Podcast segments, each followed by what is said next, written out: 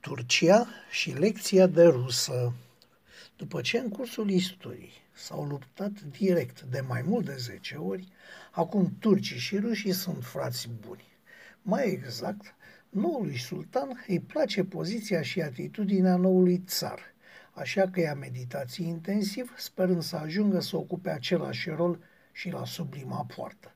Deosebirea față de vremea când limbajul și titlurile astea erau corecte constă în aceea că vremurile s-au schimbat, geografia politică s-a schimbat, echilibrul de forțe s-a schimbat și el. Numai visul de mărire al unora nu s-a schimbat. Așa că Turcia, națiune de 80 de milioane de suflete, țară ruptă între Occidentul dezvoltat și Asia, Asia îndepărtată și înapoiată, se lasă sedusă de actualul lider care își dorește un rol activ și important, cel puțin pe plan regional. Seducția a făcut ca alegerile să nu mai aibă în Turcia rol și importanță, înțelegerile internaționale să nu mai fie decât vorbe goale și alianțele militare hârtii bune de rupt și aruncat la hazna pe românește. Ei bine, da, sedus de Putin – și de puterea lui absolută, dar și de cultul personalității, pe care propaganda rusă îl instituie deja eternului ei președinte, turcul pare avea un pistol rusesc. Vrea și el. Dar nu vrea așa, în glumă, nu. El vrea serios, drept care a permis Rusiei ieșirea din Marea Neagră. A cumpărat armament rusesc, s-a apropiat de Rusia lui Putin și s-a îndepărtat de Statele Unite. A renunțat, se pare, la dorința de a adera la Uniunea Europeană, iar NATO îl strânge rău și nu-i dă spațiu de manevră. În realitate, Turcia lui Erdogan a devenit pionul otrăvit al șahului regional și chiar mai îndepărtat al momentului acestuia. Erdogan a luat lecții de rusă și de comportament rusesc.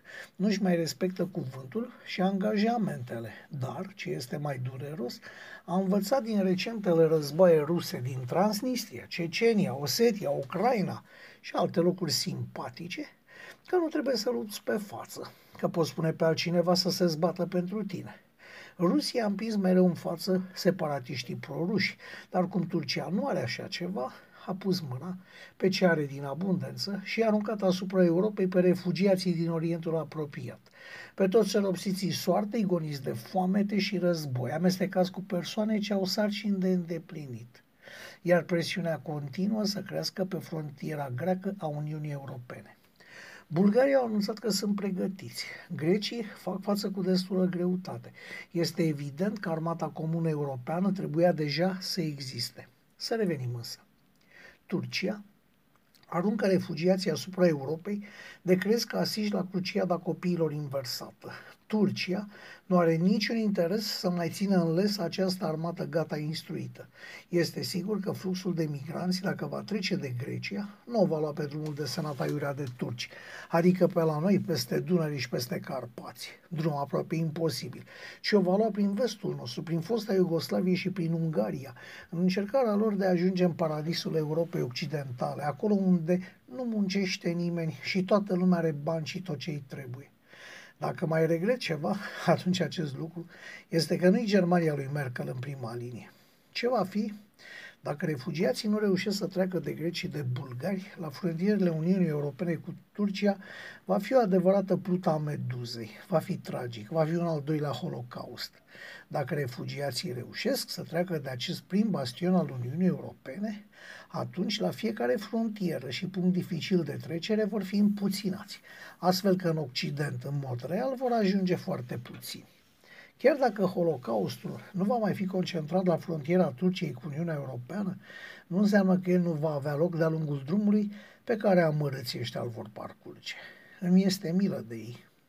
Chiar îmi este milă, dar și de mine și de noi îmi este milă.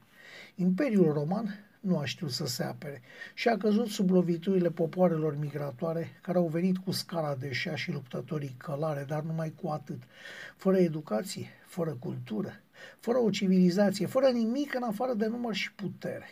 Roma a încercat să-și apere modul de viață, a pierdut și a dispărut, lăsându-ne pradă migratorilor și unui ev mediu întunecat de o mie de ani. Astăzi, Europa are dreptul să-și apere cultura și civilizația în fața migratorilor care au meritul numărului și al puterii hoardei? Cu siguranță da. Repet ce am mai spus, îmi este milă de ei, dar soluția nu este să fugă, ci să facă ceea ce europenii au făcut atunci când au fost nemulțumiți, să dea de pământ cu cei care îi nesocotesc și nu îi respectă. Este simplu, dar cei care îi nesocotesc și nici nu îi respectă nu sunt în Europa Occidentală, ci acolo, la ei acasă, acolo unde ar trebui să se întoarcă să facă ordine.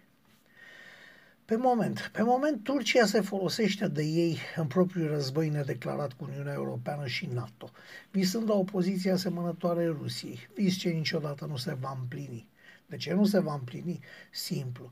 Pentru că e nevoie de timp și pentru că nimeni nu este veșnic, nici Putin și nici Erdogan, iar popoarele vor alege până la urmă calea corectă. Cine crede că venirea migranților în Europa va însemna un aflux de mână de lucru, se înșală. Vor fi, într-adevăr, multe mâini, dar întinse. Germania de astăzi este un bun exemplu. După 40 de ani sau mai mult, Turcia a ocupat practic centrul Berlinului și tot nu s-au lăsat integrații. Occidentalilor nu le-a plăcut instalatorul polonez. Le-au puțit românii și bulgarii să aibă puțină răbdare, să dea năvală musulmanii din Orientul Mijlociu. Abia atunci îi vor aprecia pe cei suspomeniți, așa că ar face bine să ajute Grecia, Bulgaria și celelalte țări aflate în drumul hoardelor de migranți. Este nevoie de o replică politică și militară comună la criza refugiaților. Dacă nu, este posibil să vedem înălțându-se moschei unde nici cu gândul nu gândești. Lângă problemele COVID-19 și controlul dificil al deplasărilor cetățenilor care fac afaceri sau turism, revărsarea migranților aruncați de Turcia asupra Europei ar fi ca lumânarea. Mai exact, ca lumânarea de pe colivă.